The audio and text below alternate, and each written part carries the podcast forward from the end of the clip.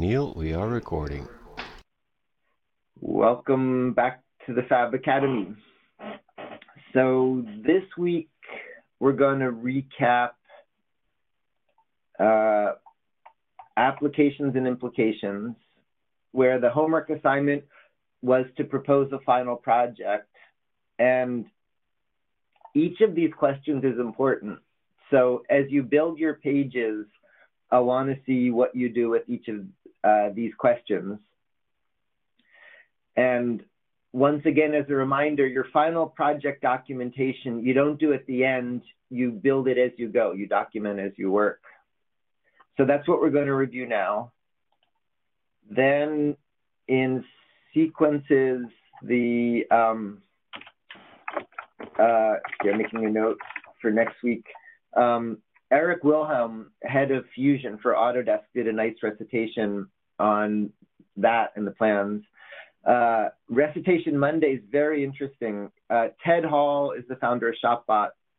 I believe he's going to join Gonzalo Rey, um, who's the leader, uh, technical leader of Moog, which is maybe the leading motion control company. They make the actuators and controllers for the uh, industrial robots up to jumbo jets. And this is going to be about not personal fabrication, but personal automation, building automation processes on a personal, local um, scale of what's done on an industrial scale.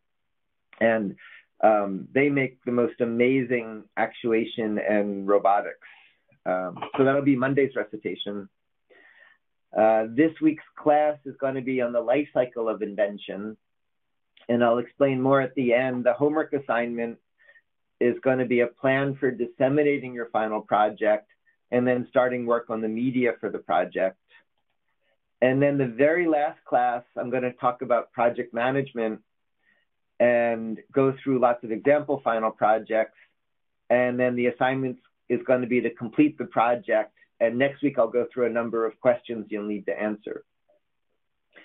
Then we'll be signing up and do the final presentations. Okay. So let's start in on the random generator. Same cycle. We'll do about an hour of random generator, and then we'll open it up to people we missed and anybody who wants to volunteer anything. So let me get to the right place on that. So Marco from Cagliari.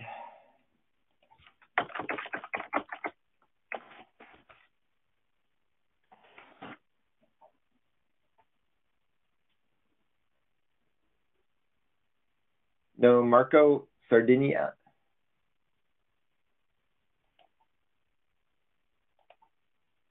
Dominic from Barcelona.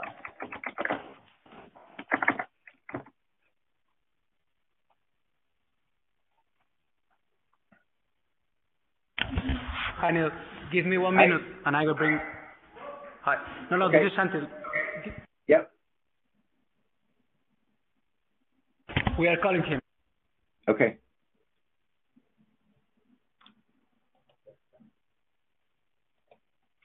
Uh, J. Travis Russet from Shanghai.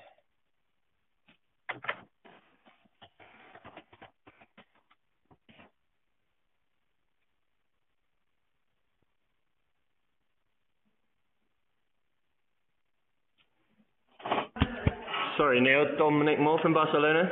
Just got back. Okay. Um, Dominic. Talk about yourself. Sorry. Um, Uh, yeah. Hold on, hold on. Let's go, let's go with Dominic in Barcelona. Um, go ahead. Hi there. Yeah, um, I'm originally from Bournemouth, um, but I've been living in Barcelona for uh, about five years now. Um, I uh, recently, until now, have been uh, teaching English as a foreign language in various academies here, and it's going back to my roots as university uh, in terms of product design and, and trying to push forward with these modern manufacturing techniques. Um, in terms of my main project, I'm sort of sorry, building uh, on and following. Sorry, I'm, I'm just catching up to your page. Um, is this intentionally low contrast? No, not it's not as such. It comes out as better resolution on on my one. I've, I've still got to play with my CSS to change the uh, sort of fonts and get the pictures all lined up correctly because okay. they're not quite working. Okay, and then okay, talk about project plans. Yeah, my main project is kind of following on from our, our group uh, our group project, which was the solar tracker. So I'm trying to sort of re renovate and um, progress that with some development. Um, I'm currently I've been sort of choosing between which um, Arduino or fabbable Arduino to base my uh, base my control board on.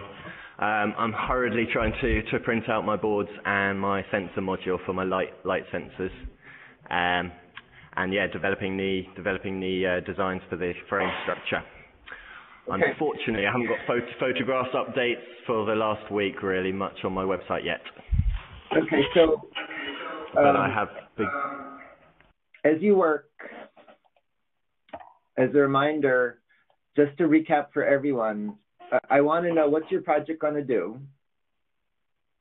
Um, I want to know who's done what beforehand. I want you to do some homework to see what's out there. Um, I want you to include what are the materials and components, where did they come from, and how much do they cost to understand the supply chain behind the lab. Um, what are you going to make?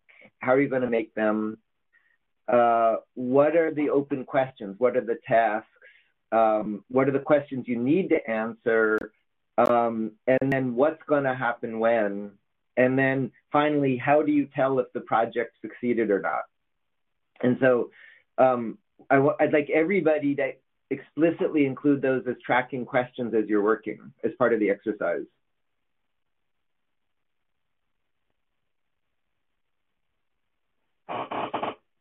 Sure. I think I updated this morning, and I don't think it's quite uh, updated my, my page for this week. Okay. And then, um, are you gonna? What are you gonna move? Is it a uh, just a photovoltaic? What what is solar tracking? Um, it's based on it's based on a, a just a yeah PV panel for now. Um, I'm probably going to make a sort of scale scale model for it. Um, whether I'm actually going to purchase the battery, the inverter, and the panel, or uh, just implicate those things, but I'm mainly focusing on, on motor control and the mechanisms and sort of some kind of gear reduction. Okay, so two points on that. One is uh, final projects can be collab collaborative if they're separable. separable. So there's one whole system about like picking a PV panel, doing the power conversion, doing the energy storage, logging the power production. All of that could be somebody else's project if you want to work with somebody and it's a good example because there's one whole system, which is the solar tracker. There's another whole system, which is the power conversion, and then you can put them together into a bigger project. Yeah, sure. And then the other comment is uh, this is former students from my program who I showed this uh, briefly. Um, instead of gears and motors, they did pneumatics and bellows and they have. I have had a. Good. Sorry, yeah, I have had a brief look at um, yeah air air power pneumatics, hydro uh, yeah um, controlling. So the reason I mention that is uh, everybody goes right to the motor in gear. Um, there are many different approaches. So one is just motors and gears. Um, one is pneumatics. Um, a different one still is flexures. So you can make a flexure that you load, um, and then you have tendons that pull and push on them. And so you just have a take up reel with a tendon pulling on a flexure. Um, let's see. Uh, MIT News morphing wing. This is a much more complex example of a project um, uh, done in my lab with NASA to make uh, morphing airplane wings. And this is flexural parts, and then we're just setting constraints, and so the whole structure is deforming. So would that be some kind of special composite or uh, sort well, of like elastic elastic material? So in, in, the way we're doing this, it's it's um, with flexural cellular materials. Um, um uh,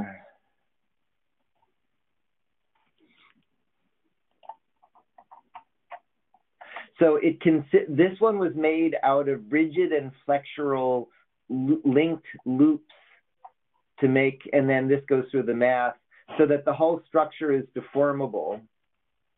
What actually would provide the actuation in that? Would it be a, and, a linear? And, and, yep. And so the way in this one, it, would be a little different for yours. The way we do it in this one is um, there are torque tubes. And so um, see if we go back to MIT. Um, so what's going on here is uh, on the leading, and it's different for the wing and, and yours, but in this one, on the leading and the trailing edge, um, there are torque tubes, and we're just simply controlling the spacing of the leading and the trailing edge uh, with a motor, a central motor, and then that causes the whole structure to deform. But you could also do it with, for example, a take-up reel loading a tendon. But broadly, yeah, what you can think about is loading a flexural structure to make make the whole structure deform. And so you don't need you, you just have a fixed motor. You don't need gearing. You just actually morph the whole structure. So is that is that the motor would be winding on like a, a tensile structure and, and compressing the flexures, you say? Right. So in, in one version, you, you have a tendon pulling a take up reel loading the structure. In this one, we have a rigid member, and then we're just uh, pulling the distance between the, the, the torque tubes on that. There are a number of different ways you can load these flexural structures. Uh, um, but yeah, all to say, as you're working, don't jump right to the motor and gear. Open up for a little bit the design space for how you move the solar tracker. With the, the gulls being done done properly, this can be quieter, lower cost, smoother, bigger. You know, there can you know to be clear on the benefits of doing it this way.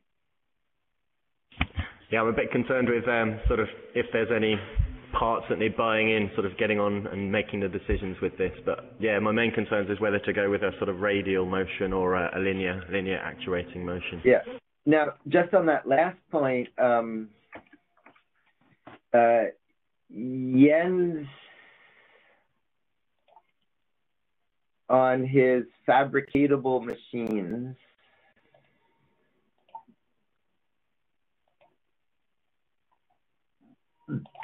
he's done a great job on the gears. So um, on this generation of his machine, uh, he's buying the motors and the electronics, um, but he's making everything else in the lab. And in particular, he has a nice sequence. I don't know if Jens is on right now on how to make the. Yeah, I am Neil, and we have a, a rotary axis. So um, it, we're, we're not getting uh, video from you, this audio. Where where do I go for the gears? Uh, it's that folder called chamfer rail. Uh, so yeah, sh- chamfer rail in the main repository. It's a folder called okay. chamfer rail. Oh. I think I'm in the right place.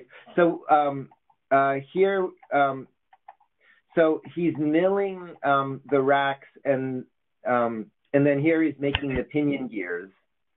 And with uh, those pinions, there, is that is those pinions made out of nylon, Jens, or is that some other plastic? POM, POM, or Delrin in the US. Um, and and had, milled or la laser cut those? Milled. Um, Delrin is a fairly nice material. It's not super strong, um, but it machines beautifully and it um, has a little bit of elastic deformation. And so it, it deforms slightly rather than shattering. And so it's, it's a forgiving material.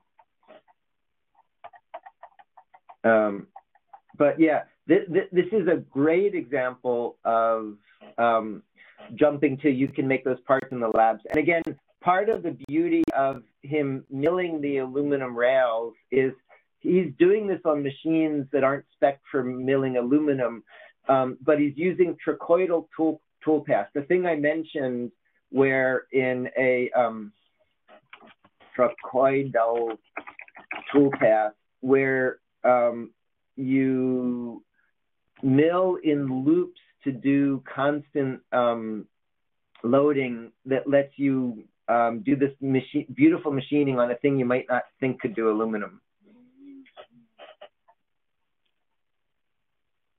So actually, those parts are Is that- is milled in a traditional way, uh, but we found out if we want to do that with the machines we make ourselves again, then we need to use the trochoidal. But the Shopbot can actually do it the sort of blunt and, and stupid way. Oh, let's see. But no, it was the steel on the Shopbot that surprised me. Exactly. So we need trochoidal to do steel on the Shopbot and to do aluminium on DIY machines. okay, that's a nice hierarchy.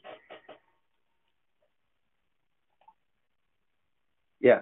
Um, this is a, a really important discussion. Uh, if we go back to um, this point, where possible, you should make parts. And the goal of making parts is adding value. And so the point of just this little bit of the discussion is, you know, you don't have to pick gears from a catalog. With this little bit of prep, you can be making your own gearing, which is a great skill to have in your lab. By the way, uh, Jens, how do you do shaft attachment to the motors? Uh, we uh, we drill and tap holes with set screws, and actually one of our recent problems with the heavy motors is that uh, the one set screw is not enough. So coming up next is is uh, increasing the length of the set screws and adding three instead of one set screw. Yeah, I, I mean, right. It, it's always an irritation. Um, you know, that's why making custom motors with integrated attachment is nice. At some point, we'll start making our own motors. Not quite yet. But uh, grinding it flat on the shaft is very important. Yeah. Um, Dominic, any anything else about that? No, I think that all sounds very interesting. I'm I'm trying to really focus on yeah the gearing. So yeah, I might might take a word with uh, with Jens and get in contact about that. Ju- just in Yes, these send, send me spiral- a mail and I can update you on, on, on how we are also working on rotary axis with this system because it's all parametric, so you can type in, in your needs and uh, Grasshopper will generate the geometry you need. Yeah. Excellent. Um, yeah, sounds Jens, I think if you send a message just to the class list, a, lot of people will be interested. And um, Dominic, to come back to my questions, there have been a number of trackers done as projects before. This is a nice example of a delta. If you focus on, um, let's see, uh, I'm fond of this picture. Again, in this picture, on the left is what he buys, on the right is what he makes in the lab. And bit by bit, things from the left move to the right. And so if you focus on a tracker where you make more of, the, you know, in the, in this spirit of the precision parts, the mechanism parts in the lab, that would be a nice spiral on that project. sure. I'm I'm looking I'm looking primarily at doing an aluminium frame mechanisms. Okay, Noisy. here. good. Thank you, Dominic. Thank you, Neil. Okay, so um, Shanghai, Hello, Neil. Uh, unfortunately, Travis is not in the lab today and he is having trouble connecting. So he said he will try to download a new program, new software, and try to connect later during the class. okay. Um, the, again, at video.cba.mit.edu, I keep a tracking list of uh, options and um, Real Presence, Blue Jeans, Zoom, Life Size all have um, free trials as cloud clients. Uh, like right now, I've switched to. I was using Akiga. I'm using Blue Jeans now to call into the MCU, um, and that's been working well. Yeah, we tried everything, and for some reason on his computer, nothing works. but okay, thanks. Okay, is it behind the Great Firewall? Yes, exactly. I see. Um, yeah, we might set up for the future a proxy server for Fab Academy for that reason. Um, uh, we were looking for Marco from Cagliari. Uh, Guillermo from. How,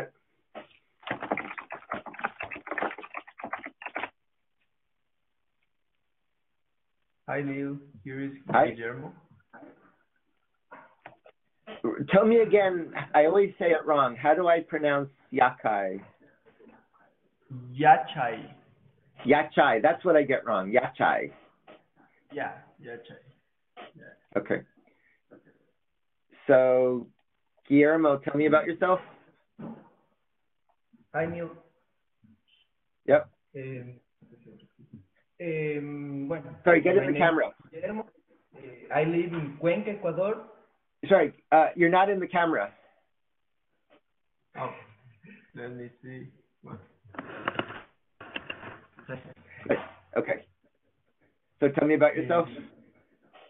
Uh, I live in Cuenca, Ecuador. Um, I work by two little wo- uh, workshops. The first one is a ceramic workshop, and the second one is a technology project. We make uh, drones to differ, different applications. Okay, Um, good. uh, the my final project is um is a combination of of the technology with the um, with the traditional production of ceramic perdón, and the uh, and different forms to to make a faster prototype. Yeah. So, um, uh, a couple comments. Uh, this is a nice project. You need much more information on your site. It's very incomplete. Yeah.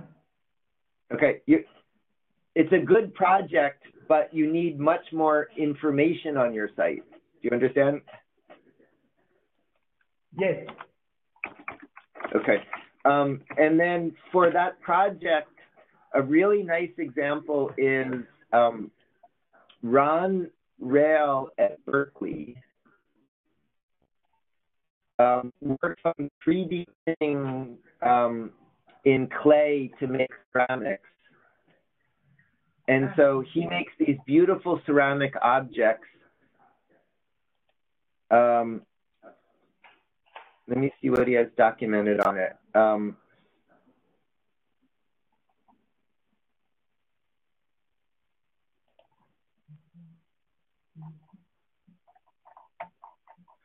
I'm looking to see the machine. So he makes these um, with an extruder that extrudes um, uh, pottery clay. um, that he then fires. Um, you see the images of the machine. Um, but um, this is a, a you know a, good example of somebody making a clay printer that can be a starting point for what you're trying to do. Yeah. Um, Guillermo is also trying to use water in order to um, join like this um, ceramic. Um, um, I don't know how to say this. I don't know, like uh, The binder, you know, like yeah. yeah, sand with water and some chemicals. Yeah. Okay. So uh, again, the the project is great, but at this point, um, he needs much more. That um, he needs to fill in all of these questions. Um, Yeah, you can find those questions in assignment in the assignment ah, in the I in the wrong place? Okay. Yeah. Ah, okay. So Yeah. here, okay. Ah,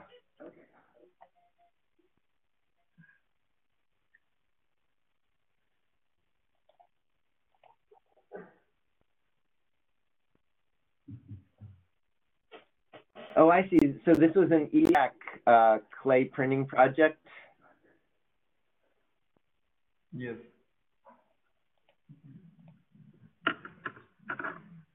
Uh, Barcelona, is that still active at IAAC?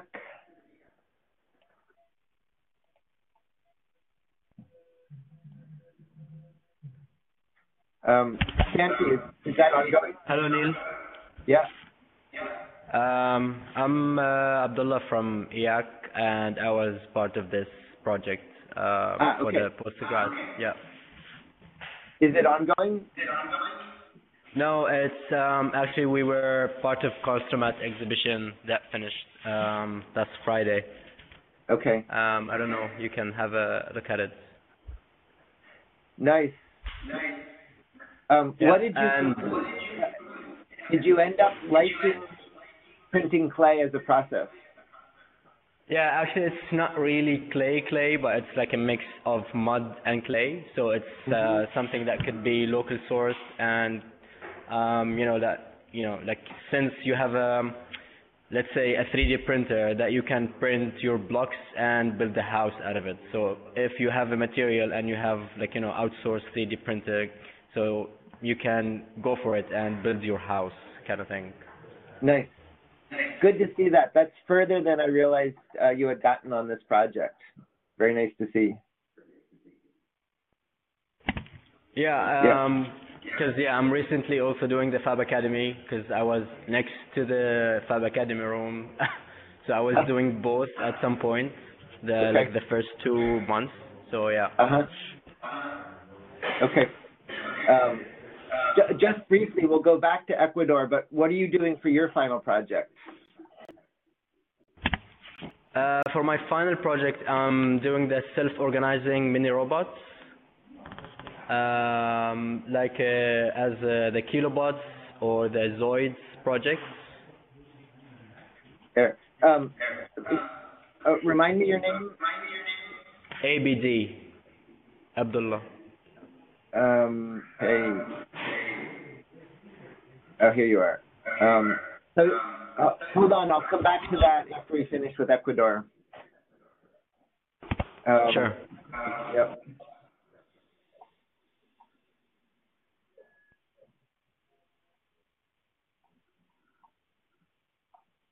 Yeah, so we are gonna um, like use the the base that we are making CNC uh, to to uh, in order to use uh, that base development base in order to uh, make all the projects of, of the students. So uh, it's a collaborative uh, project that we are making as a group.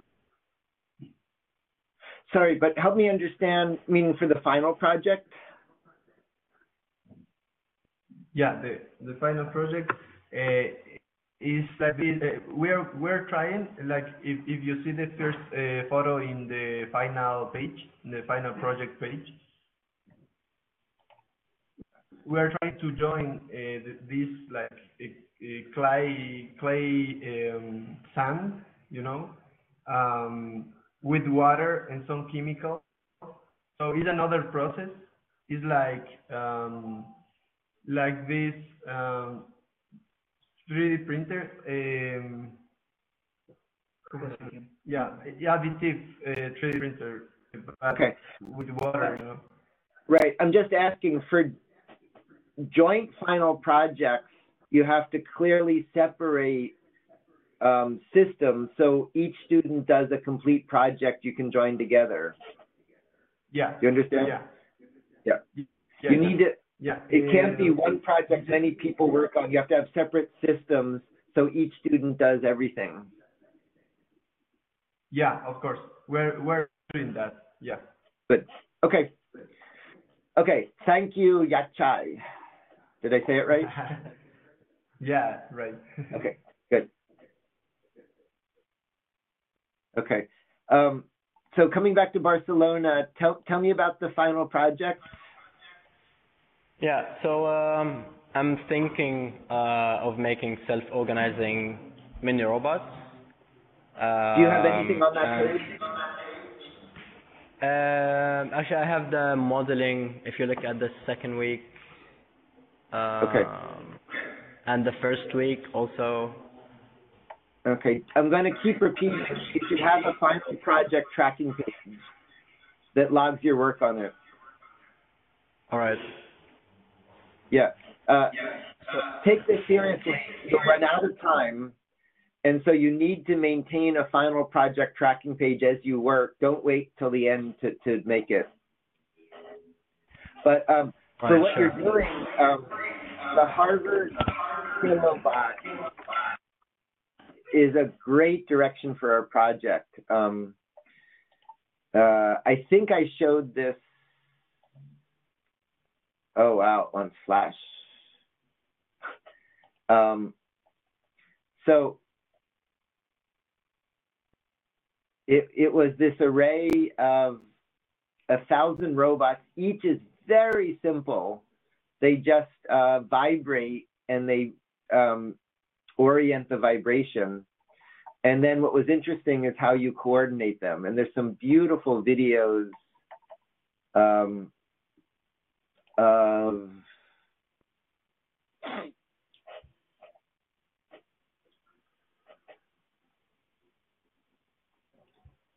so very very simple extremely simple robots but then coordinating many of them. And so that's a great project direction.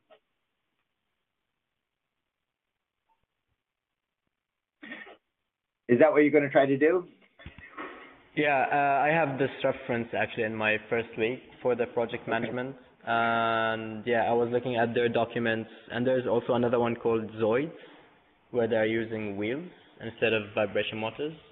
right but what's so nice about the vibration uh, uh, was just the incredible simplicity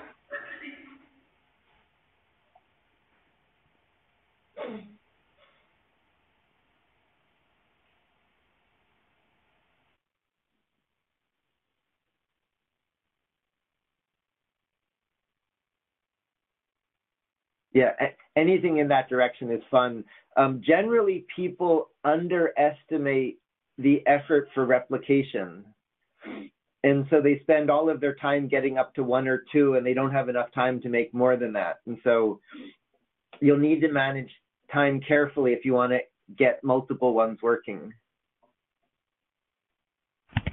Yeah, that's true. I'm I'm, I'm thinking to do three or four robots Yeah. minimum, I guess. Yep. Okay.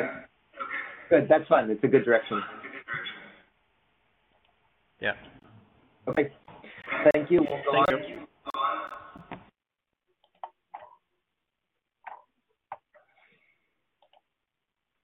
Uh, Felipe from FCTF.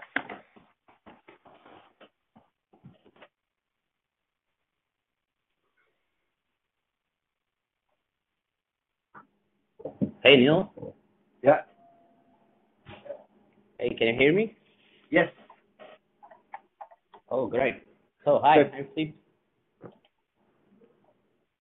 Tell me about yourself. Yeah, that's me. Uh, I'm uh, the responsible for this Fab Lab, FCT Fab Lab. Um, we've been called before with basically we're a quite recent Fab Lab. We opened on last October. Uh, Okay. So basically, right now I'm I'm the responsible person for the this lab, and uh, hopefully in about a month or so, uh, I'll be the fab master. Um, good. uh, so basically what I've been doing. Sorry, I'm gonna um. Some tests. Tell me about this thing. Sorry, sorry. Yeah, I'm looking at um this project. Yeah, laser cutting. Yeah. Oh, that was basically uh, something I tried to make from one sheet of uh, MDF, making a, a bendable support to put some some flyers in it, basically, and that's a fail. Basically, the the, hinges were were not cut uh, as it should be. But then I retried it. I, I remade the design, and uh, it came out better. Not Yeah, perfect I- yet, but almost there. I really like this picture. I, I, I want to leave it for people to stare at because, again, the bane of laser cutting is you just cut out flat sheets and stick them together. Um, you can bend things, but this is a neat example of with a little bit of thought, you can make a, a single structure that folds up into a more complex shape. Um, that's yeah, that's that a neat design. To have uh, multiple ways to, to bend, not just one direction. In this case, Yeah. the two. That one didn't Yeah. work. So I basically I went for one one only. At, Okay. That's my my my drawing my drawing uh, board. Okay.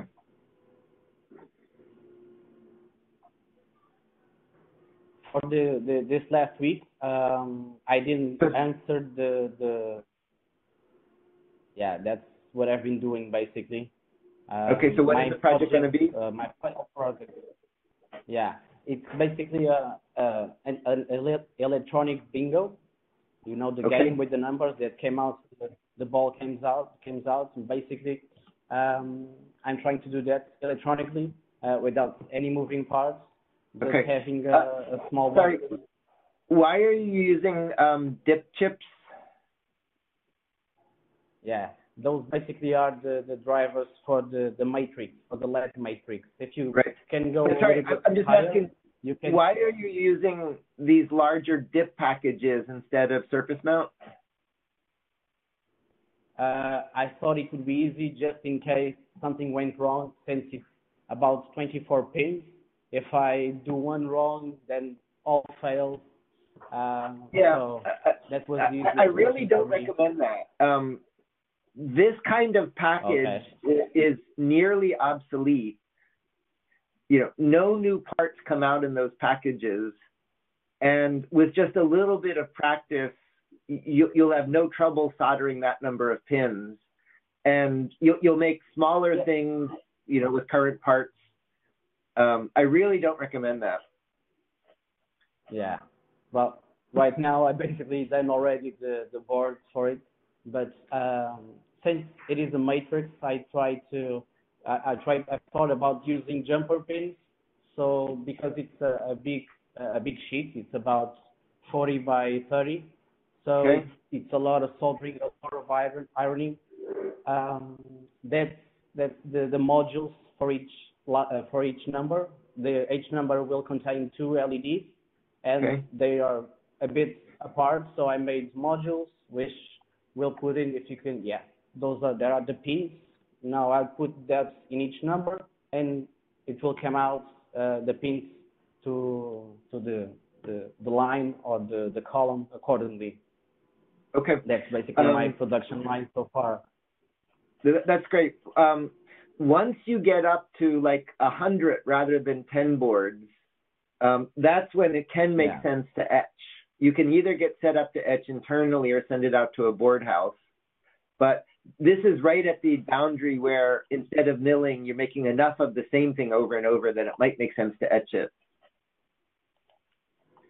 Um, It was so small that I, I didn't thought about it even actually. It took about Okay. uh, I don't know five hours to make the 90, uh, 90 modules, little modules. Oh, that's- so that's fine was then. the, the idea. yeah. Yeah. Um, let's see. I think this is the right one. Um, the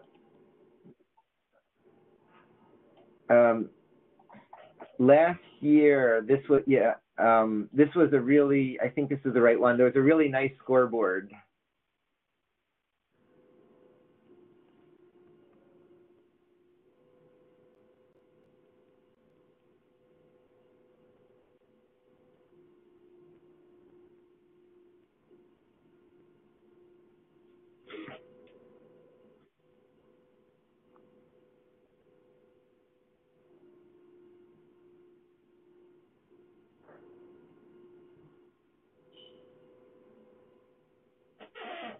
Yeah. al- Also, uh, I, there was some pictures there. I don't know. I don't know if you've seen it, but uh, the idea is to have as well two segmented numbers uh, as well. Okay, So I'll Um, be using two of those as well. that's great. Oh, so that's really this cool. was just showing he did a nice job on making a control app, and the final project was very finished.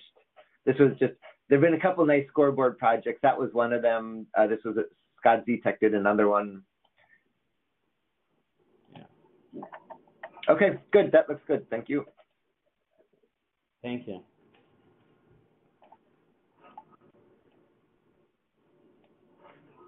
Um, Muaz from. UAE.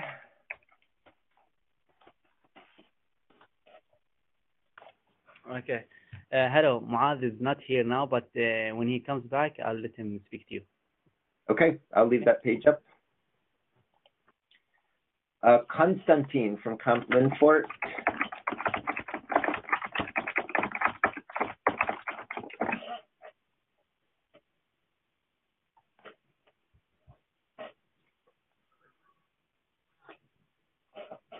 Uh, Danielle,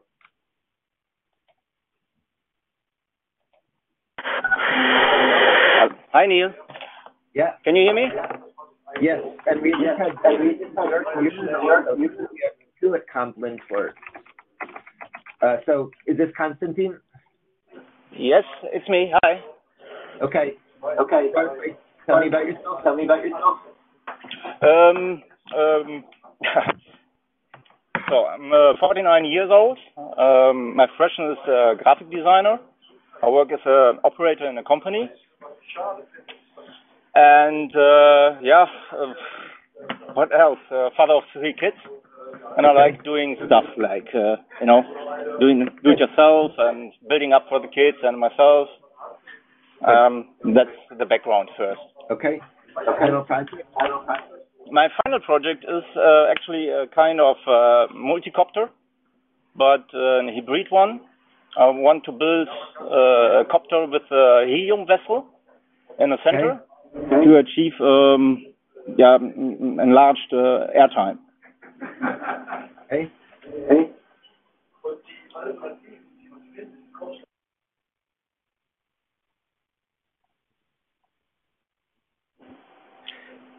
Yeah, there, I was, uh, there have been a, a, a, a few interesting, like, like DIY blimp, um, um,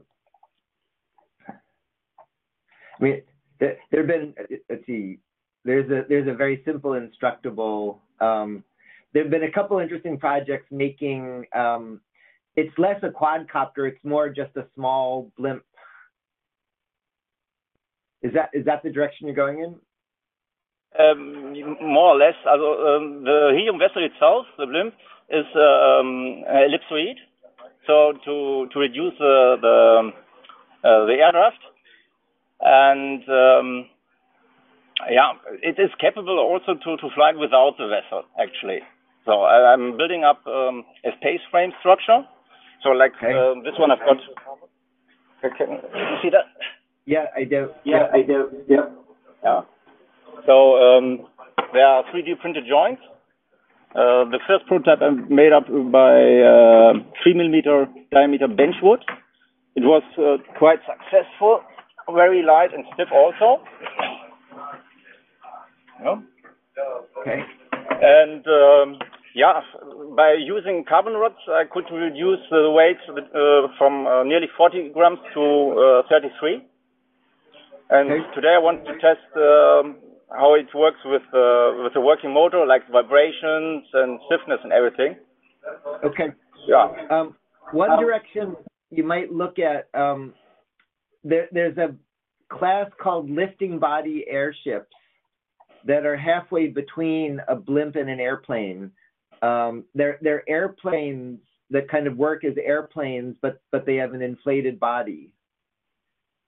And um, there hasn't been much on that in DIY. There's either big balloons or, or copters and there might be an interesting sort of intermediate category like this you could experiment with. Yeah, it's like uh, the, the problems or the issues I, I run into is like um, um, the size. If if, uh, if the size is too small, let's say, um, the effect from the helium from the from airlift um, is Yeah. not noticeable. So um, Yeah. it has to to reach at least a certain size that the effect uh, will you know show off. So uh, Right. I started designing from 80 centimeters uh, diameter, and uh, now I reached one meter 20. Okay. uh, to have to have an effect actually, but um, yeah, I think that will work. Yeah, but you'll find with sparse cellular structures, you can actually make surprisingly large structures without much effort. Oh, that's actually yeah. That's for now. Okay. Okay. Good. Okay. Thank Okay, you. thank you, Constantine. And then You're welcome. your name up next.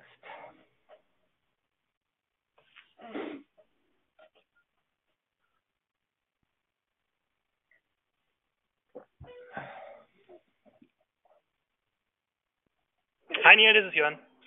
Hi. Hi. Tell me about yourself. Tell me about yourself. Uh, so, well, I'm a mechanical engineer by education, but that's already uh, field long since gone. So I graduated a few years ago from Karlsruhe University, uh, specializing on general mechanical engineering. But I was always uh, wanted to be an aeronautical engineer. Uh, I ended up working uh, in industry. I ended up working in a small startup company in Australia, which was doing remote sensing, and had a quite good time there. And this really exposed me to, um, let's say, this whole this whole thing of uh, doing things yourself, uh, creating new sort of uh, remote sensors, putting this into the airplane. And I had a quite inspiring project there, like setting up a new sensor technology, writing all the software for it, soldering all the uh, all the joints, and putting it together. And in the end, it it worked, and that was quite a satisfying experience for me. And uh, I wanted to learn more about that and it finally made me join uh, Fab Academy now, uh, five years later. Great. Um, um, your project. Your project. Yeah, my project.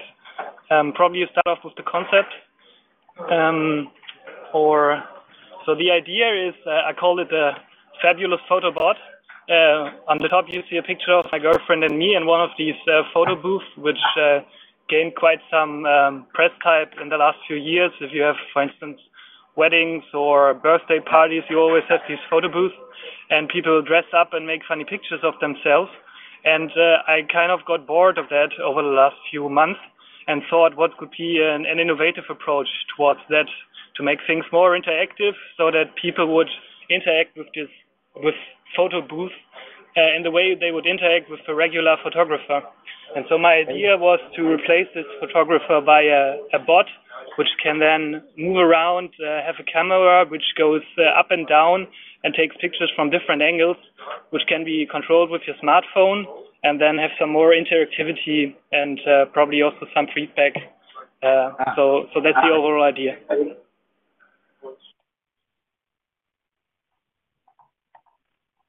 Good. And then how far, what, how much progress have you made? Um, so if you go to uh, number three in the menu, uh, you see uh, my plan, which I lag a little bit behind, to be honest. So I was uh, constructing, um, let's say, the the frame, which is going to hold the camera, and I'm still I still have to do some work on the kinematics for the tilting mechanism of the camera. So I wanted to be able to pitch up and down, and uh, so this camera is also meant to be put on a let's say on a tower, which is uh, which can be used to to um, yeah to have the camera go up and down in order to have different perspectives or different heights of the camera. And then I have the undercarriage, which you see here. It's driven by two uh, BLDC motors, and with uh, differential thrust from these motors, I can also turn the platform and make it move forward and backward. And what you see here is, um, let's say, some part of innovation I would like to put in is this uh, push chain concept. So um, this camera should move up and down with a push chain. It sits on uh, two rails of a drawer, uh, which can be pulled out, and uh, the push chain is driving that. Okay. Okay. Um, um, something I'm going to stress in a week is the idea of spiral development, where you do a first spiral of a small but complete version of the system, and then you add spirals. And so here, what that would mean is um, you have a lot of degrees of freedom. Um, get one working first, like just get a camera where you can do the height, but get the app and the camera and the picture and then go back. I don't think you'll have time for all those degrees of freedom in the class. Yeah, I fully agree, and uh, this is why I sort of uh, try to slice it down into pieces and start off with, uh, let's say, a moving undercarriage. Next step would be to have the camera working, go upward, uh, up and down, and then have it tilting, and then work on the, the app to control basically the, the camera. And um, there's, there's of course ways more stretch goals which could be fulfilled. I'm not sure whether I can do it in uh, in the course of the Fab Academy, but uh, I'm gonna have the interface with a, a Raspberry Pi. Though this will be my my server basically, which I then connect to the smartphone. And of course, you can do ways more on that, like face recognition and uh, let's say interesting ways of, of interaction. But not all of that will be part of my final project. Okay. If you're putting in a Pi, something I mentioned before, um, just just for the camera, that you might consider is uh, um,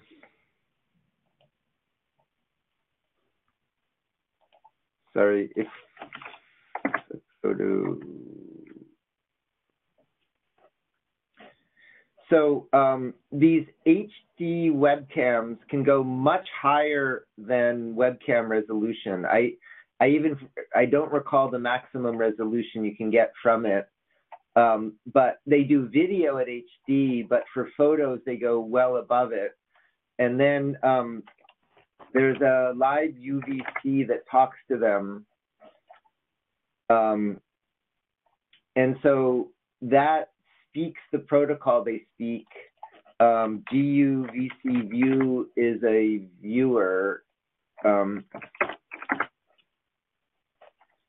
and uh, what these let you do is get in and control absolutely everything on the camera, the frame rate and the color balance and the intensity and all of that.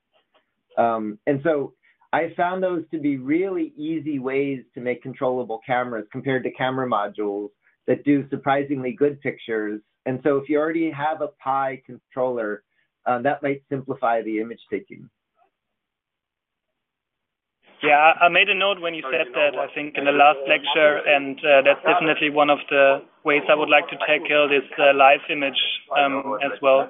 So I'd like to um, transmit the um, first the image from the camera or from a second webcam, which gives me information on how it is positioned at the moment and gives the feedback to the user and that would be also my approach to that. Yeah, because the yeah. camera, commu- the official camera communication protocols are fairly complex. Um, uh, uh, these have matured, so these are really painless ways to collect images. Okay, good. Thank you, Jorn. Thank yes, Neil. This is Mahad from FabLab UAE. Uh, okay. Uh, oh, here. Uh, this you must. Yeah.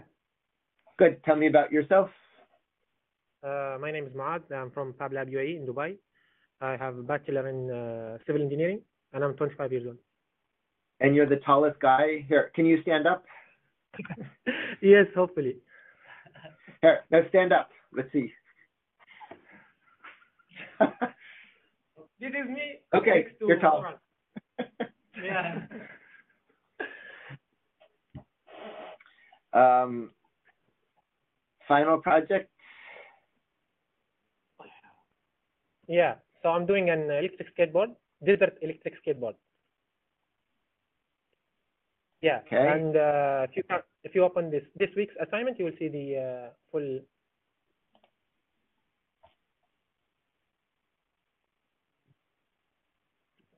Yeah, so as I said, I'm doing the electric skateboard for desert, and uh, I found a lot of projects done before that uh, on this uh, topic. And I think that the yeah, this guy did uh, an electric skateboard, but I did not like the whole thing. Like it was a little bit like uh, not that good finishing. But okay, the good. case is that all the skateboards are not like meant for desert. They're only like normal skateboards. So I didn't find anybody that made a, an electric skateboard for the desert. So how how is it going to work? How how does the skateboard work in the desert? I think the issue will be like with the wheels and uh, the main issue I think will be with the wheels because you know like uh, normal cars like they are not like for the the wheels will not work on the desert the normal skateboard. But yeah. I have looked for like uh, in the web for some type of wheels and I found designs for uh, that use on buggies and and I'll try to implement this on the skateboard. Yeah. So, um, uh, does Smooth-On ship to UAE? Do you know? I have no idea if if this. Um, Francisco, do you know? No, but we can order from other sources. We can source from India. Okay, so the reason I'm, I'm mentioning is uh, Smooth-On has a line of urethane rubbers. And so when we covered molding and casting, um, they have many different kinds of urethane rubbers that let you design a mold and cast really tough rubber parts. And so a nice part of this project would be um, you would machine in wax or foam uh, tooling to design your own really big wheels. And then this would let you design and make uh, custom wheels. Yeah, uh, actually, we bought a flexible 3D printing filament, and I'm trying to. I already designed the wheel, and I'm trying to print it with a flexible filament. Okay. Um, sure. It, it, try it. Um, the Flex 3D pr- printer filaments have had so-so material properties, and also remember it's very anisotropic. That um, the properties are very different in plane versus out of the plane of the filament. So te- test it. You might get better Yeah. material properties this way. Um, Sure. Sorry. The other benefit to think about casting rubber is you want pretty big wheels, and so and you're going to want multiple ones. And so for the same Yeah. time it takes to print, you could make one mold and then cast many wheels. Yeah, that looks very good. Yeah. I, I think that just just that, you know, given the history of electric skateboards, developing a nice high performance wheel would be a good thing to focus on. And just just to repeat once again, in the same time it takes the printer to print the filament, you can machine the mold, the opposite. But then with the mold, so you don't need a flexible mold because you're casting flexible rubber. So you just need machine a rigid mold.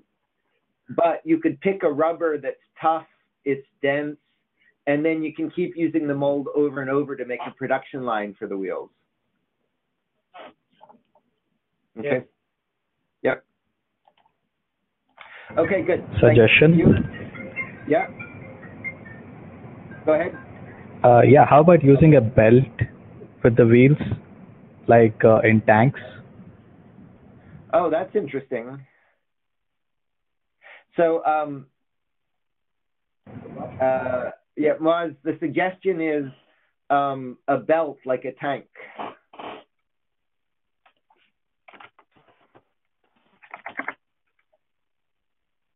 So, um, let's see.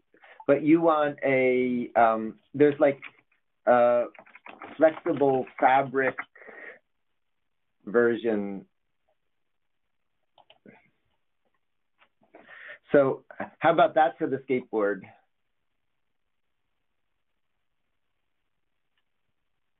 It was?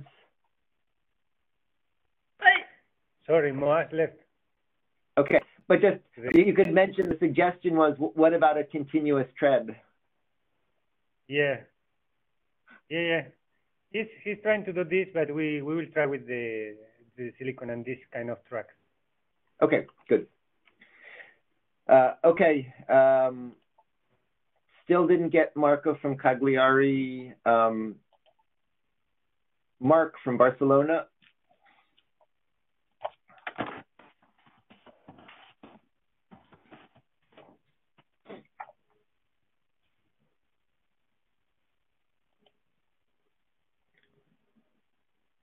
Barcelona.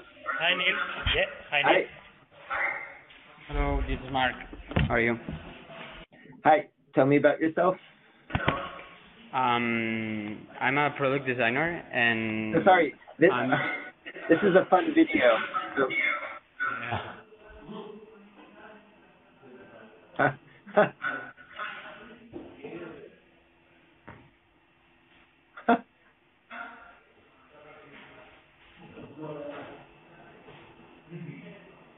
It was just done with paper and worked. So. Oh, this is great.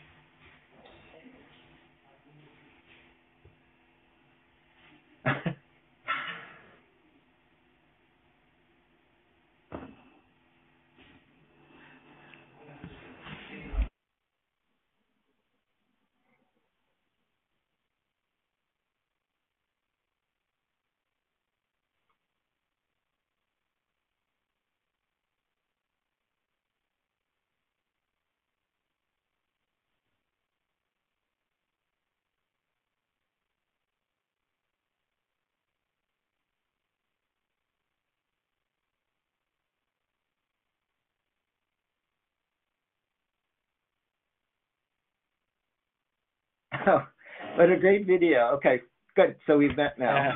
Thanks for it. Um, so I'm a I'm a product designer and I'm doing Fab Academy because um, well I I know Fab um, FabLab BCN for um, quite a few years ago, and but since um, some months ago we started collaborating with um, um, company I work for. So um, uh, I decided to to um, join Fab Academy with um, um, with the company. So they they are paying for basically for being here, and um, I'm doing it as a as a part of my job as well. So Okay. I What think that's something. Um, they do fragrances, and I work on the innovation department. So um, we we are thinking about running a, or starting a fab lab, or let's say a mini fab lab, in the coming months. So we thought that it might be interesting that I, I'm here, so I can learn everything, and then um, be in contact with all of you. So. Okay. And then for the final project, I'm trying to do a kind of kinetic um, sculpture, let's say. Um, so basically, I have been um, looking at a lot of installations that, um, but not there's not a lot of information about um, how they are built and so on because most of the projects are for commercial purposes. So all the information is really closed and there is not a lot of of information of open information. Um, but anyway, I have um, contacted uh, a few people that um, has have helped me a lot. Um, one of them is from the MIT actually, and I'm trying to uh, rebuild a board that they have made to um, to run Sorry, some. who am I to? Um, don't know the name now, but I, I will have to check in the emails. But um, Okay. well, I know the I know the like the um how do you say like the avatar name or something like that. Like Yeah. it's called Chevel Labs in in the in the net, but I don't know like um. So basically, um, I am trying to do this um, kinetic sculpture, but with some um, special servos, um, because I have been trying hobby servos for this purpose, but um, so far I have um, I have found that uh, special servos uh, from a company called Dynamixel, which are um, basically what they what they do is that they have a microcontroller inside, kind of um, like Mechaduino it's doing now, but um, so that you can control and know the position exactly at every time and send feedback from the from the servo But pause for a minute. Um, how much do those cost? Sorry. How much do those cost? Um, yeah, they are like uh, 40, 40 euros each. Okay. Um, so- but sorry, they- for the yeah, um, Sorry, can you mute? Uh, for the final project for this class, what I think it what it'd be great to focus on is if you look at one of those servos, the bill of materials is only a few dollars. um, if you start with a, so what's good about this um, is you don't have large mechanical loads. so if you start with a simple DC motor, um, those are very easy to drive and those cost, you know, a, a dollar or two for a little DC motor. And then with a rotary encoder is a dollar or two. And then you add, you, it's very easy to add your own microcontroller. And so the spirit of this final project would be, given that you might want a hundred of these, um, you know, can, can you do it for four and not 40 euros? Um, you'll yeah, be sure. able to No, that that that was like the uh, the the beginning of the project was um, this approach, but then trying um, and looking for information about encoders and so on. I thought, uh, well, I've, I have tried and they, of course, they work, but then they are not really reliable. Like um, if if they are running for some time, then you lose some information and the feedback it's not very precise, let's say. So that's why I intended to have something more professional in a way or something more precise. But I mean, Yeah, I think you're giving up too easily. Um, I, I think you're giving up too easily. That um, I think with a little bit of work, you'll be able to develop a programmable sculpture unit that um, both. I mean, the reasons why for this, you know, not maybe for the company, but for this purpose is both for you to learn how to make it and for you to optimize the design.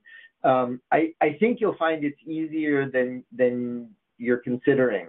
Um, yeah, yeah, uh, the, yeah, you said it very well. Like I'm in the middle of two pressures, like Fab Academy and then the company. So I have to fulfill both of them. Okay. That's not an easy thing sometimes. okay. But if yeah, for I the got your point totally. Yeah. For Fab Academy, I want to see all the skills. So if you buy those motors, you know, make your own controller. Show that you can make the microcontroller board and interface it. Um, but but again, I, I would again spend a little more time because uh, make buying a, mo- a a little motor, making a little DC motor controller, and adding a feedback, you should be able to do for a few dollars in parts um, to make it much more scalable. Again, I would spend a little bit more time on that. I think it's a, easier than you're approaching it. Okay, I'll try. Okay. Good, thank you. Um, 10 after, let's just open it up to people we've missed before and people who have interesting project ideas, people who have problems, uh, people who have had notable failures. Who wants to go next?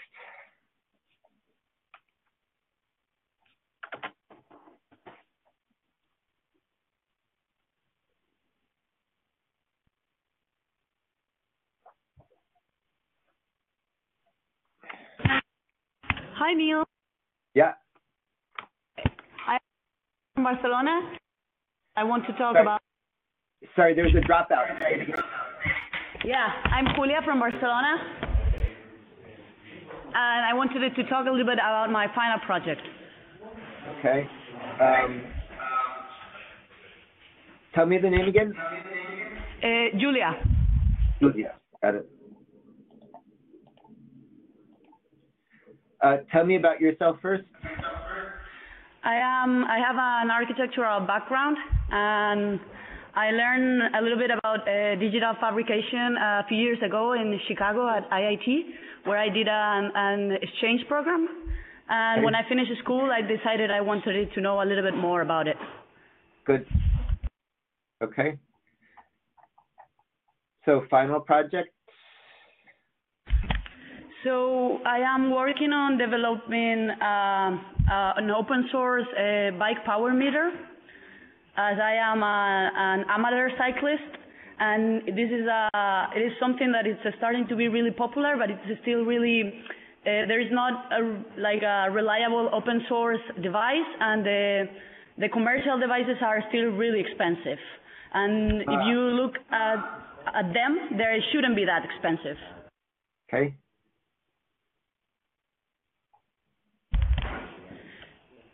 So the device is based on strain gauges, and and uh, well, what I am uh, working on is also uh, a small display that uh, it's connected via Bluetooth uh, to the to the to the system. Uh, the strain gauges will be implemented on the on the crank of the bike. So those are a couple, like the only do-it-yourself versions I've seen, I've seen in the internet, and I've been looking at them pretty closely, and I've learned a lot from them. Ah, so good. Um, this is a good project for, let's go to input devices. So you can, um, uh, um, let's see. So are you familiar with how strain gauges work? Well, I was not familiar, but uh, now I am getting familiar with it. If you go to my like project development uh, webpage, I've been doing some tests, and yesterday I got my first torque measurement, so I'm pretty Ah, happy with it. Uh, where should I go to? Uh, project development. Okay. Yeah, if you go to the bottom part, it's where I am right now.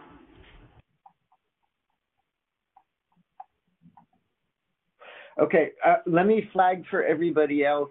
Um, uh, she's do Julia's doing what I keep asking everybody to do, which is this is a, a nice tracking page where she's logging the work on the progress. And so at the very end, she just needs to add a little bit at the end. Um, good.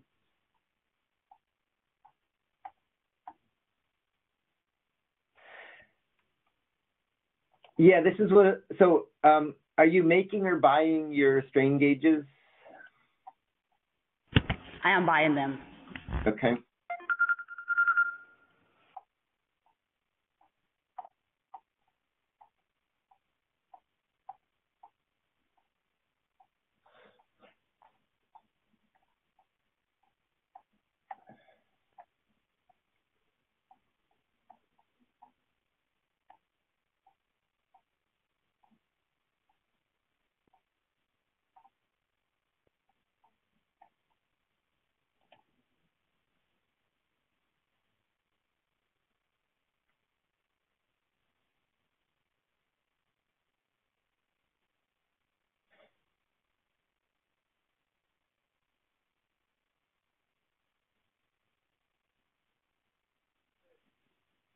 Okay, good. So just yeah, a couple notes on strain gauges. Um, uh, you can buy them. They're very simpler. They're they're just these rosette patterns. Um, and so what's going on is resistance is resistivity times length over area. And so in the strain gauge, you have the traces, and um, when this whole thing stretches, this gets longer and thinner. And so the trace gets slightly longer and thinner. And so you're changing, the resistivity stays constant, but the ratio of length to area changes as you stretch the material a little, little bit. but the change is only a few percent. And so um, you may have caught up to this, but let me explain for everyone. I had covered bridges.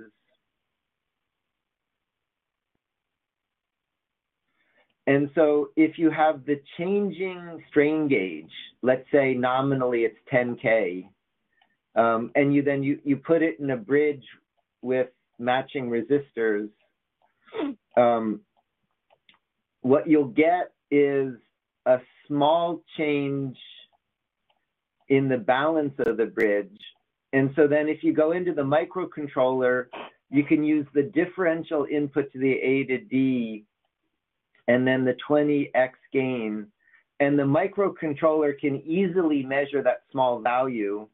the one thing you want to do is oversample. Rather than measuring it once, measure it a hundred times and accumulate the readings uh, to improve the signal to noise. If you look at the um, uh, input device example where I read the temperature,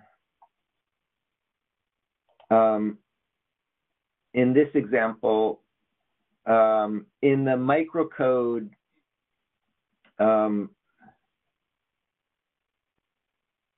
oh no, see in that that one I just do it single shot, but in some of the ones, um, like I think the optical bridge, I, I measure it multiple times and I accumulate it to reduce the noise in the measurement. Um, and so uh, you'll have no trouble reading the strain gauge just with the microcontroller. Um, did you have questions about strain gauges or doing the measurement? Well, yesterday I had tons of them, but I somehow ended up solving it. So right now I am I'm all right. Okay, but so just again a couple notes about strain gauges. One is um, the attachment to the crank is really important uh, because you're actually stretching the wire. It has to be you know you have to it has to be really clean and glued on really well. If there's any imperfection in the attachment, it won't follow the strain properly. So just the gluing process is really important for the strain gauges. And once it's once it's attached, you want to um, seal it um, to protect it from the environment. And what is the sealant I can use? It's like I've been doing a small research on that, but I haven't really found yet what is the product Oh, I should but- seal it with.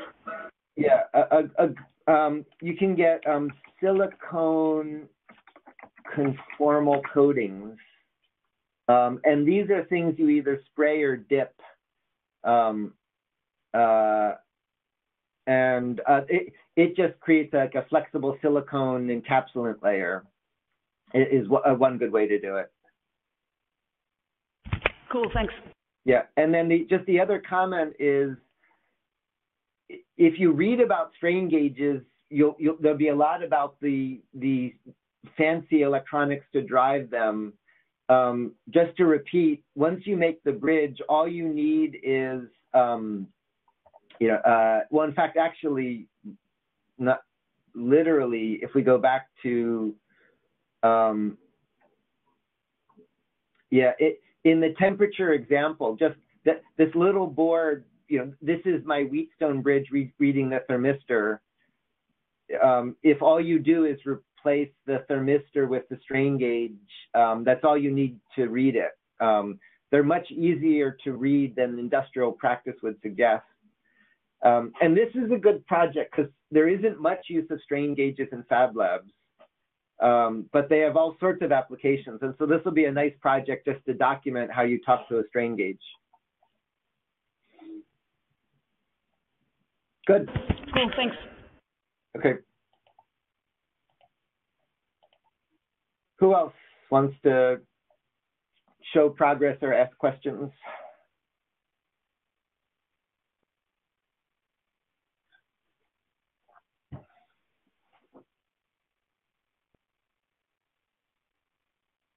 Hi, Neil. This is Joris from Amsterdam. So, um, my name is Joris Lam from Amsterdam. Yeah. Okay. Uh, I'd like to share my final project with you, um, as I think it Sorry, touches did we on. meet you before? Sorry? Have we met you yet? No, no. I'm new. Okay. Ta take a minute. Tell me about yourself. Um, so I'm a designer from Amsterdam. I run uh, an IoT startup, and for my final project, I'm trying to make a modular Internet of Things hardware based on Lego bricks, uh, so that people can either make their own citizen science kit without needing to know anything about hardware.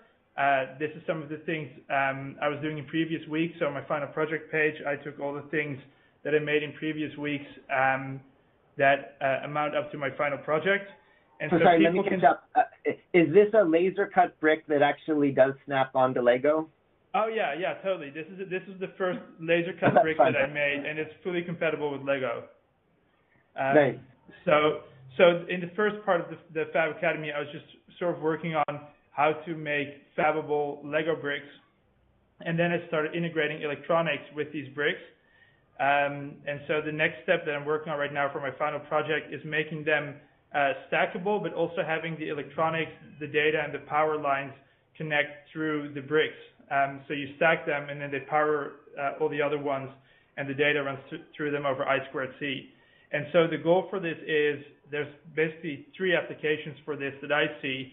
One is people can make um, smart home products that actually are smart enough to uh, be able to be interchangeable and you're not stuck with whatever one product you buy, but rather than that, I want to inspire people to start thinking about what they want to measure, why they want to measure, for instance, air quality, noise, light, uh, and put together their own sensor kit rather than buy something off the shelf.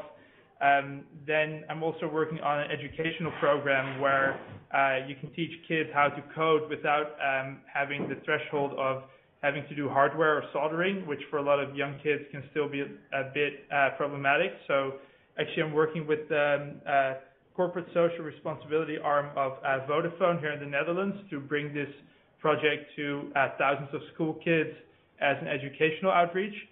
Um, and then the third thing that I hope this can do is, is for people to make their own citizen science kits um, that actually hold relevant stuff for them to measure. So some people are very interested in noise, maybe in combination with light or with VOCs.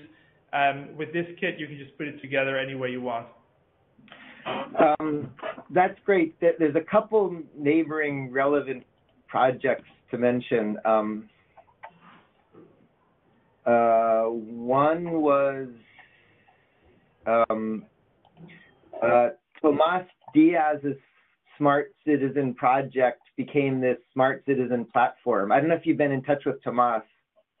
Yeah, this morning, uh, well, not Tomas, but this morning we had a regional review with uh, the Fab Lab Barcelona. Um, and I was actually quite inspired by this kit. Um, but I, I, really like it, but what I don't like about it so much oh, is that. Well, sorry, let me yeah. jump right to not the kit, meaning the platform. So what you're doing is a great next step on the physical embodiment. Um, but what a lot of Tomas and crew have done is the backend platform for how people share data from these. And so there might be a natural collaboration where you improve the physical embodiment, but you can share the backend infrastructure. Oh, I, I would love that. I, I love their platform. I'm very, very familiar with it, and I think it's really, really good. So we're actually discussing that this morning as an option. Yeah. So, like, uh, Santi, can you introduce Tomas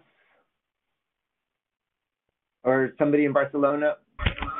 Yeah, sure. I will write an email yeah. to get. Well, Tomas is not here, but I will do it. Yep.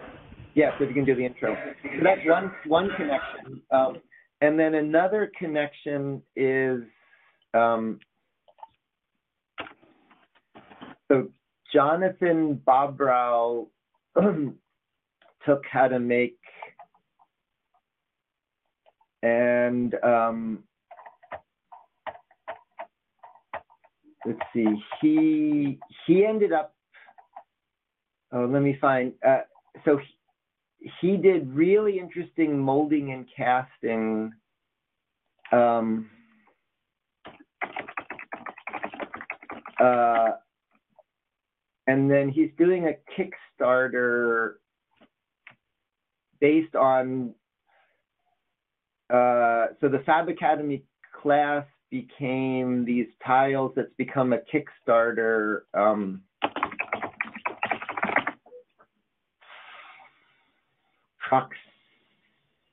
No, that not that one. Um,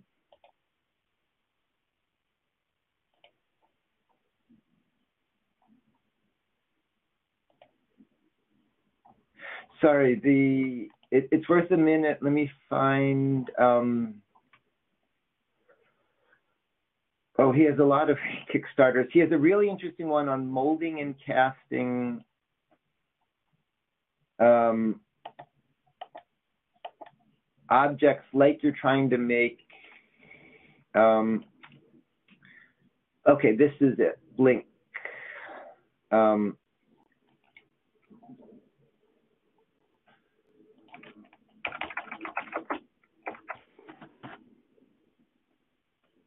Um,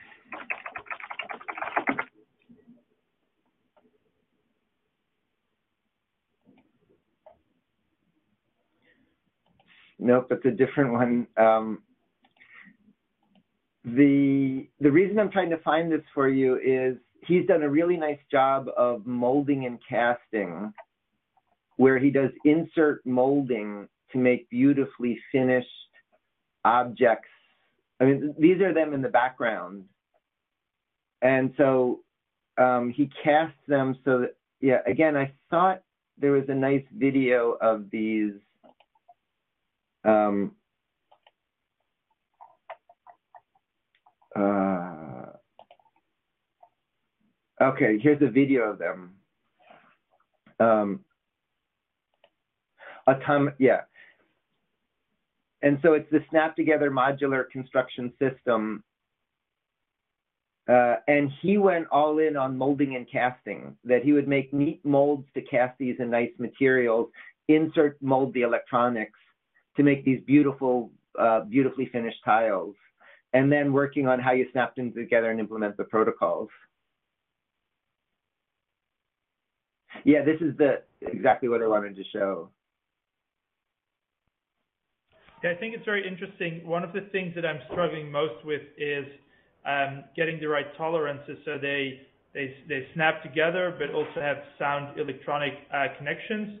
So right now I'm looking at um, pogo pins as the connectors between the between the two bricks because um, because of the tension in the spring, you know, you can make quite a sound connection. Um, yeah, but this is but very interesting as well. Sure. So another way to do that, um, one of my students um, worked with another group at MIT to make these robot pebbles, and um, so that um, this was to make physically reconfigurable. So um, this was a neat design where it's a planar board that folds up into a 3D cube um, that snaps together, and then they can programmatically attach or detach. Um, and um, see if there's a video of that. Um,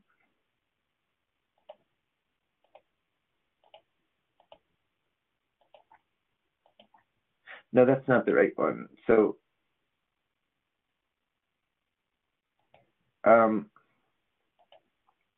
what they ended up doing was uh, connecting through magnets. So um, they used um, magnets to hold them together, and they actually used the magnets as the electrical connections, and found that they could get um, you know, uh, good connections through the interface magnets. That's very interesting. I should look into that. Um, yeah, I, I sort of keep struggling with the fact that I also want it to be Lego compatible because I want people to be able to build upon the system with Legos that they already have, so they don't have Yeah, to so do 3D printing. Yeah, I think that's too much of a constraint. I mean, it, that would be nice, but um, you know, that in triage, the first thing I would let go of is the Lego compatibility. But uh, so again, uh, magnets are another way to do it, and there's one other way to do it, which is um, uh, it's very easy to do AC rather than DC communication. And so all you would do is bus power and ground. And then, um, inst- so, um, uh, if this is one of them, you need a physical connection for power and ground, or you can have little batteries in them. But then if you have a pair of facing electrodes, um, and uh, if you, you know, conceptually, if you open and close a potential here, and then you um, measure a, a you know a voltage drop here, um, what you get are you know nice little transients that look like that. And so it's very, very easy to signal capacitively through mating surfaces. So you, you could either put in um, batteries or just do power and ground. but do all of the COM AC so that you can otherwise have a featureless sealed object. All right. And how is this technology called? How how would I research this? Oh, it, it's just um, it, in a way, it's a radio. It's just AC rather than DC. Um, so, um, you know, uh, this is what's used in power line communication, for example.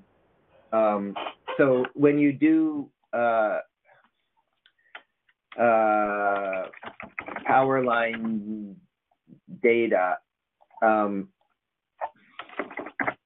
if you if you look at anything on that um, power line, um, you're capacitively coupling in, and you're making little transients over the power line, um, and so uh, it's uh, power line data. It's uh, it's just AC coupled rather than DC coupled, meaning there, there's no DC path. There's only an AC path, and there's a large literature on you know AC coupled communication.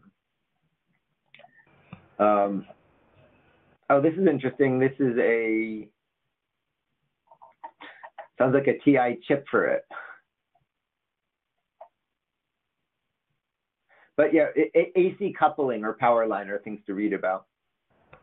All right. Thank you. Okay, we're up to 10:30. Anything urgent? Last ones. Otherwise, we'll start the bio break.